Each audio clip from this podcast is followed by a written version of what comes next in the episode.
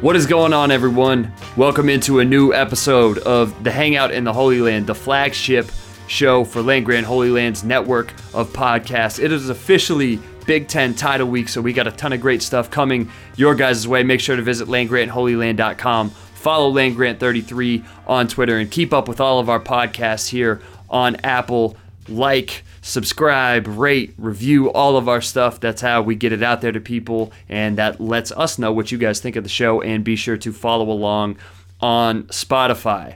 My name is Colton Denning, and I am your host. It's December 3rd, 2019. You guys are probably listening to this on the 4th on Wednesday, but whenever you're listening to it, welcome into today's show. We are back uh, talking Ohio State, and we're going to preview the Wisconsin game, Big Ten title game today with another special guest. And it's somebody we've had on the show not only once before, but earlier this season, and that would be Tyler Hunt, uh, one of the contributors over at Bucky's Fifth Quarter, our sister site for Wisconsin at SB Nation. He also hosts, co hosts the Bucky's Fifth podcast. We just recorded a podcast for them, so I'm super oiled up, fired up, ready to go. Tyler, what's what's going on, man? It's going good, man. I'm happy to come back on. And, you know, I always love talking Wisconsin and obviously talking a Big Ten championship game. And as you mentioned, we already did uh, our podcast for Bucky's Fifth Podcast, and I think it went pretty well. Uh, so, uh, the, you know, the voice is ready to go and uh, ready to talk some Big Ten championship football. Yeah, let's do it. So the last time that we talked was before that game on October 26th, and Wisconsin, after that game, two straight losses, and it kind of looked like they were at a point where, uh, it, not that it was kind of like unknown what they were going to do, but you had Minnesota, who at that point was firmly in the driver's seat for the Big Ten West. And over the course of the last four weeks, Wisconsin beat Iowa 22, 24 to 22, beat Nebraska on the road, uh, beat Purdue, and then went into Minnesota last week and really just dominated that game in the snow. How, what, I guess uh, the best way for me to put this is just how have they looked for the last four weeks, and what have you noticed the most about Wisconsin in these last four games? Yeah, and I mean, I think I think the last four games for Wisconsin kind of just gives you an insight into the program as a whole, where Wisconsin you know they're not going to they're probably not going to go undefeated and, and win every game like we saw a couple years ago in the regular season but they're never just going to lie down and, and roll over and, and punt on a football season. I think you know two games behind minnesota in that little stretch and mm-hmm. you knew you needed some help this team could easily packed in and said you know what? This isn't our year. It's minnesota's year. We got upset by illinois we went on the road and got embarrassed against Ohio State. You know, maybe it's just not in the cards this year, but they didn't. And obviously, kudos to Iowa, you know, for giving this team a little bit of help, but they never backed down. And I think that really speaks to the senior class. I mean, you think about guys like Chris Orr, Zack Baun. They've they've really embraced the culture of Wisconsin football and, and they've won a lot of games as you know as an outgoing senior class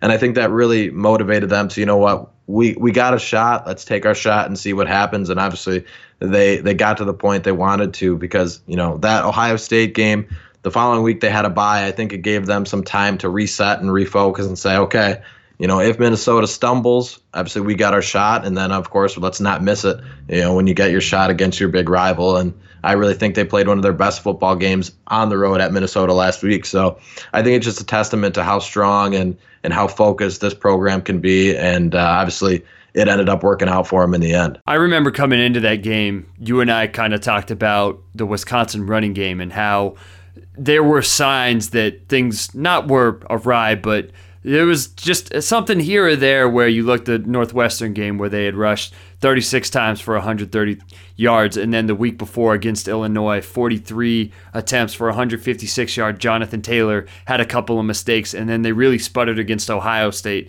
Since then, against Iowa, 46 attempts, 300 yards. Nebraska, 45 for 320. Purdue, 55 for 403. And then in the snow last week, Minnesota, 35 for 173. How have they been able to turn around the run game, and, and how much has that contributed to them getting back on track, for lack of a better word? Yeah, and you know, I think I think it's a few things. Obviously, the offensive line has really kind of started to gel and and finally you know feel comfortable next to one another. Obviously, this was a new group coming in. There were some new faces on the offensive line. Those guys finally are starting to gel, and I think you've seen that over the last four weeks. But really, I think what's opened up and helped the run game is the fact that the offensive coordinators and the coaches have not have decided, you know what? Obviously, Jonathan Taylor's our star. Everyone knows that, and defenses are going to key on that. So, in order to help Jonathan and help this run game out, we need to get more dynamic and and open some things back up. I mean, last season you saw what happened when Jonathan Taylor was the only guy getting the football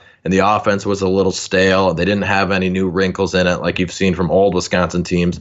And teams just sold out on JT and shut him down and he still had some good games and and had a successful season, but overall the team didn't win the way they have in the past. This year, in these last four games, they've decided, you know what, we've got to get the ball to some other playmakers. I think the the receiving corps Wisconsin has this year is really the best receiving corps they've had in quite a long time with Quintez Cephus and Danny Davis uh, and AJ Taylor and those guys. So they just decided, you know what, we have to find a way to get more balance on offense, get the ball to some other playmakers, and that obviously starts with Jack Coan. He's been pretty efficient and able to do that but it also you know comes from the jet sweep and, and the motion runs and they put in some wildcat stuff. Just different ways you know you know wisconsin's going to run the football but finding new ways to run the football and work in other stuff off of that and maybe use jonathan taylor as somewhat of a decoy i think has opened up the offense as a whole and of course helped the running game when they've gone back to jt because eventually they're going to use him and, and when they do he's been they've been busting off some pretty big runs. When it comes to this game in going back and watching the one from earlier this year. It was 10 7 in the third quarter, and then the game just kind of got away from Wisconsin. How does this game not become the same game that that was? Yeah, I mean, I think it comes down to really playing 60 solid minutes. We talked about a little bit on the podcast that we did earlier that, you know, no team that's taken on Ohio State outside of Penn State and Michigan has put together a collective chunk of quality football minutes against Ohio State. And even if you do, you might not come out on top. So I think for Wisconsin, obviously, you can't make mistakes. You can't turn the football over. Obviously, that's that's key in any football game, but more so when you're taking on an explosive offense on the other side and a dominating defense like we've seen from Ohio State. So, really playing clean um, on the other side of the football. On you know, obviously with Jack Coan and the fumbles cannot happen. Like the last four weeks up until that Minnesota game, turnovers had been biting the Badgers pretty badly. Uh, so getting rid of that is going to be key, and just really making and making the plays that you have to make and playing mistake-free football. I know it sounds cliche, and I know a lot of people say, you know, mistake-free football, you got to play a perfect game, but it's really true when you're taking on one of the top teams in the nation. So I, I know it's going to take a lot. I know it's going to take you know a lot of plays and a lot of focus, but this team really just has to play clean to give themselves a chance and keep this game close and and hopefully they're able to do that and not you know have a 38-7 blowout you know on this huge stage and a lot of that i think is in the passing game because we know ohio state is is going to sell out against the run and force jack coan to beat them and that was something that we we talked about in the first matchup is you know what i think i asked you how many pass attempts are you comfortable with for Jack Coan. And it's not like he played a bad game against Ohio State. He was 10 of 17 for 108 yards, one touchdown, no interceptions. He wasn't really given a lot of chances to do much and push the ball down the field. What's he looked like the last four weeks, and, and what have you seen from him improvement wise that has you going into this game? Like, okay, if if Jack Coan needs to do something, we know that hey we can at least count on him to be able to air it out and, and keep this from being one dimensional yeah i mean really all season you know jack has been incredibly efficient obviously he's he's in top five in the nation in completion percentage and, and passing efficiency so when he's been given the chances he's he's made the plays for the most part i know people always go back to the turnovers. Uh, everyone thinks back to the Illinois game when he threw that costly interception. But outside of that, he's been pretty good. I mean, you look at passing yards per attempt, you know, and his passing efficiency. It's been one of the better seasons for Wisconsin quarterback. Now, I don't know if that is more telling of the quarterbacks that Wisconsin has got in the past. Or just that maybe Jack Coan is having a little bit better season than what Wisconsin fans you know want to give him credit for. Now, granted, that's probably more so that they know Wisconsin landed finally a good quarterback recruit and Graham Mertz behind him, and they're ready to see that and they're eager, and I get it. But Jack Coan has been pretty efficient when he's gotten his chances, and I think the coaches have realized that that hey, you know, Jack Coan doesn't have to be a game manager. We can open this up a little bit more and give him some shots, and I think that's going to be important on Saturday simply because what do you have to lose in this football game? You're taking on a team that, even if you upset them, is probably going to the college football playoff. You're not going to the playoff. At best, you can maybe get to a Rose Bowl appearance. So let's throw the kitchen sink out there and see what happens. If you get blown out, you know, it, it happens. You're still going to a New Year's Bowl and you've gotten blown out by this team already once before. So I think for, for Jack, his improvement has been across the board and just getting his confidence. But also, I think the coaches have started to realize and be more confident in him. And it's going to take a, a, good effort for him again on Saturday. Uh, this has nothing to do with the game, but now that you mentioned it, what would it mean for Wisconsin fans, even even if they lose this game, for this season where it looked like at the start of it, you know, the defense was playing at such a historic level, and then you lose those two games. Maybe you finish with a loss in the Big Ten championship, but to end the season in a Rose Bowl. What would that mean for Wisconsin fans? Oh, I think it would be huge. I mean, obviously, it's been a while. You know, Wisconsin went to those three straight and lost all three of them, but it was a pretty special time for Wisconsin football to get to those. And I think just the fact that Jonathan Taylor, this is probably his last two football games in a Badger uniform, to end his career out in Pasadena would, would be pretty special. And now, I don't know if it's confirmed or not. He hasn't stated that he's for sure leaving, but you'd have to imagine, you know, him running a, a, in that final game against Purdue and high fiving all the fans on the sideline and getting to chop down the goalpost at the axe, which is usually a senior thing. Probably inclinates you that he's probably you know going to the next level, and I don't blame him. I don't really know why he would stick around. Uh, but I think it'd be really special to send him out and get him to a quality bowl game like that to end his season and his career. And then just to, you know, for the senior class as a whole, along with that, you know, Chris Orr, Zack Baun, guys that have given a lot to this program and won a lot of football games. I think it'd be pretty special to end that, you know, in their season in Pasadena. So I think that's what everybody's hoping for. And obviously, if not, you know, I know Penn State still has a chance, even if the Badgers get beat to get to that bowl. But if not, they'll go to a you know a Citrus Bowl and play a quality team. But it would be pretty special to end it in Pasadena for sure. I know we talked about it on your podcast, but for our audience, um, it, it's a safe assumption that Chase Young will be doubled in this game, correct? Oh yeah, I think you. I think just the embarrassment and that he caused the Wisconsin offense last time. He's got to be. I mean, Jake Ferguson, our tight end, who's a pass catching tight end, trying to block Chase Young one on one was was pretty tough to watch. So I think at least from you know an offensive line perspective and a tight end perspective, they're gonna keep guys focused on him because you, you can't let Chase Young beat you, and just knowing how dominating he is. So I would fully expect that on Saturday. Moving from Ohio State's defense to the Wisconsin defense, what can they learn from the first game against Ohio State, and, and how much do you think their strategy switches up? You know, I don't know if it switches too much, at least from the front seven perspective. Obviously, the key for Wisconsin in that game was to get pressure uh, yeah, on Justin Fields, and they got to him a couple times. I think they're going to have to keep doing that. And you know, we saw it against Minnesota last week how how big of a difference some defensive line push and of course linebackers getting to the quarterback makes. I mean, obviously Jim Leonhard, who you know, if you're not familiar with his scheme, he's blitz heavy. He wants to bring a bunch of different guys. He played at the at the NFL where you have to disguise coverages and disguise blitzes and bring a lot of pressure. He's going to want to do that. Uh, and I don't expect that to change in this game. Now, I know uh, just given Justin Fields' health with his knee, that they may key more on J.K. Dobbins and just say, you know what, on those reads, we're going to go for Dobbins and make Fields beat us. But at the same time, if he pulls that and, and sits in the corner, you know, it sits in the pocket and makes throws, the corners are going to be tested more so than they've been, you know, even last week. I know Rashod Bateman and Tyler Johnson are probably the bigger names stats wise, but Chris Olave and some other of those receivers on the Ohio State are just as talented as those guys. They just might not be as well known, you know, to outsiders in the Wisconsin program. So the Badgers are going to be tested in the secondary with that regard. But I fully expect them to to dial up blitzes and get pressure and and and know that they're going to have to hit some of those plays and those sacks to have a chance of slowing down this uh, you know Ohio State attack that that's been pretty lethal all season. Yeah, and going back and just rewatching the first game, I totally did not remember how much pressure that they design pressure that they brought against Justin Fields. And, and when you see the success they had in that first game, and you add in the fact that Fields' knee injury is very public news, you know, you're you're gonna want to attack that. So I, I think that Wisconsin,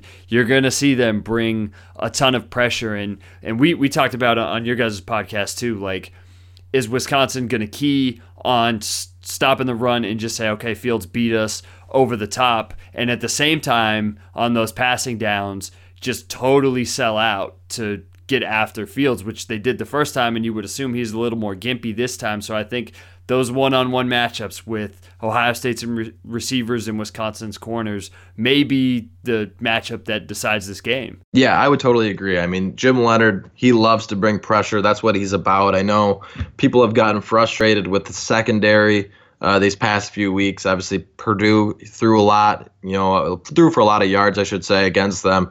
Nebraska hit on some big pass plays, but that's really because the defense is bringing a lot of pressure and you're leaving your corners out in one-on-one matchups. And it's a secondary group that's you know not relatively been tested this season. Obviously, they played pretty well against Tyler Johnson and Rashod Bateman last week, but they've given up some big plays, but when you blitz and you bring a lot of pressure, you're going to give up big plays in the secondary. So it's a battle of give and take, and I think it's going to be fascinating to watch how Jim Leonhard dials up his defense and whether he puts the pedal to the metal in terms of pressure or if he decides, you know what, I'm going to have to fall back at times and, and, pick my spots in this game. All right, if you had to to give a guess here, what's what's the what's the wild card for you? What what is one thing Wisconsin can do that maybe they didn't do in the first game, maybe they've improved on since the last time these two teams played. Where can Wisconsin kind of throw a curveball at Ohio State? You know, I think I think we saw last week what Wisconsin's going to do, at least on the offensive side of the football, is that they're going to know that that Jonathan Taylor's going to be keyed on. He's going to be the focus of defenses, and they're going to a work off of Jonathan Taylor and and basically use him I hate to say decoy because he's still involved in the play and he still makes plays. You know, they threw some screens to him and they they threw some balls to him out of the backfield, but really I think just going to other players and opening up the playbook is something that we really saw last week against Minnesota, and I think they're going to have to do that because I know Jack Coan didn't really have a, a bad game last week or last time against Ohio State, but he didn't really get a lot of chances and opportunities to open things up and make plays on his own. They they kind of put him in more of a game manager role in that one, and it didn't work out. This time, like I said earlier, you've got nothing to lose, so take your chances, open up the playbook, and allow Jack Coan to to find Jake Ferguson and to find Quintez Cephus and, and maybe take some shots with him. I think that's going to be the biggest difference from last time to this time. All right, and then finally, what is your prediction for Saturday? You know, I'd be I'd be crazy to pick an upset, uh, but I do think this will be more so like the Big Ten championship game a couple years ago, where it was tight into the you know third and fourth quarter. Obviously, Wisconsin has played some of these games against Ohio State tight and just hasn't found a way to win. And while I'm optimistic that maybe they can find a way this season, I, I don't fully predict that. So I think Ohio State is going to come out on top just given how talented and how deep they are. But I think it's going to be a little bit closer than the first time, and I think it's going to be one of those games that you know it's going to be tight into the third and fourth quarter, and and maybe you know each team needs to make make a couple plays down the stretch. But I don't think we're going to see a 59 to nothing drubbing. And I since I'm making the five hour drive down to Indianapolis, I'm praying that that's not the case. For your for your sake too, I'm I, I hope so.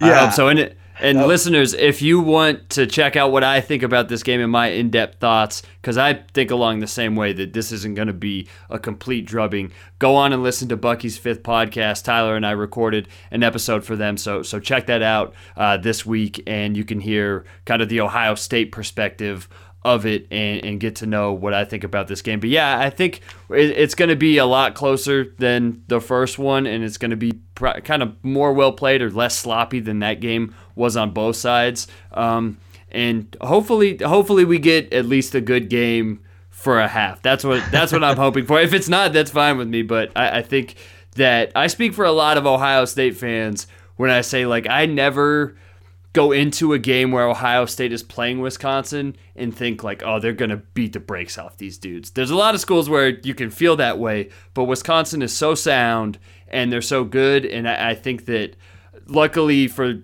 this coaching staff, they know how good Wisconsin is because they've already played them and you know they've been involved in battles against them. So if there's one opponent that I think that this program will never underestimate, it's Wisconsin. Oh yeah, I, I hear what you're saying absolutely, and I think both teams know that they've got a dogfight on their hands, and and I think that speaks to the quality of these two football programs. I know Ohio State is has by far been the most successful team in the Big Ten in terms of wins over the last decade, but little old Wisconsin has has been too in that regard, and and they've had you know kind of been in that shadow. So I think it just speaks to the quality of the coaching on both sides, and I'm am, I'm incredibly interested to see how this game shakes out, and I'm I'm hoping the Badgers can keep it close and, and see what happens. And hey, you know what? You guys have put a hurting on Michigan uh, recently, so we are very good with everything going on with the Wisconsin football program. But guys, if you want to keep up with everything happening with Wisconsin, make sure to visit Bucky'sFifthQuarter.com.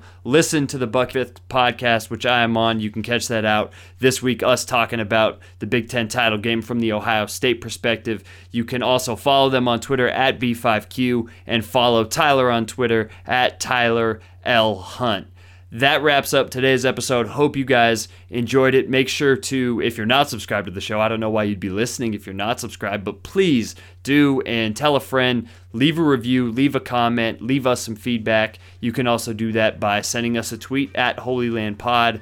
I am at Dubsco. That's where you can reach me. I'll be back after the game on Sunday with another episode. We'll have the reaction show. Make sure to send those tweets over to Holy Land Pod and we will talk about them on the recap show. But that's the next time I'll be coming to you guys, so keep an eye out for that. But until then, want to thank you all for listening. Want to thank Tyler for joining the show. It was wonderful talking Wisconsin football. And I'll talk to you guys on Sunday right here on the Hangout in the Holy Land.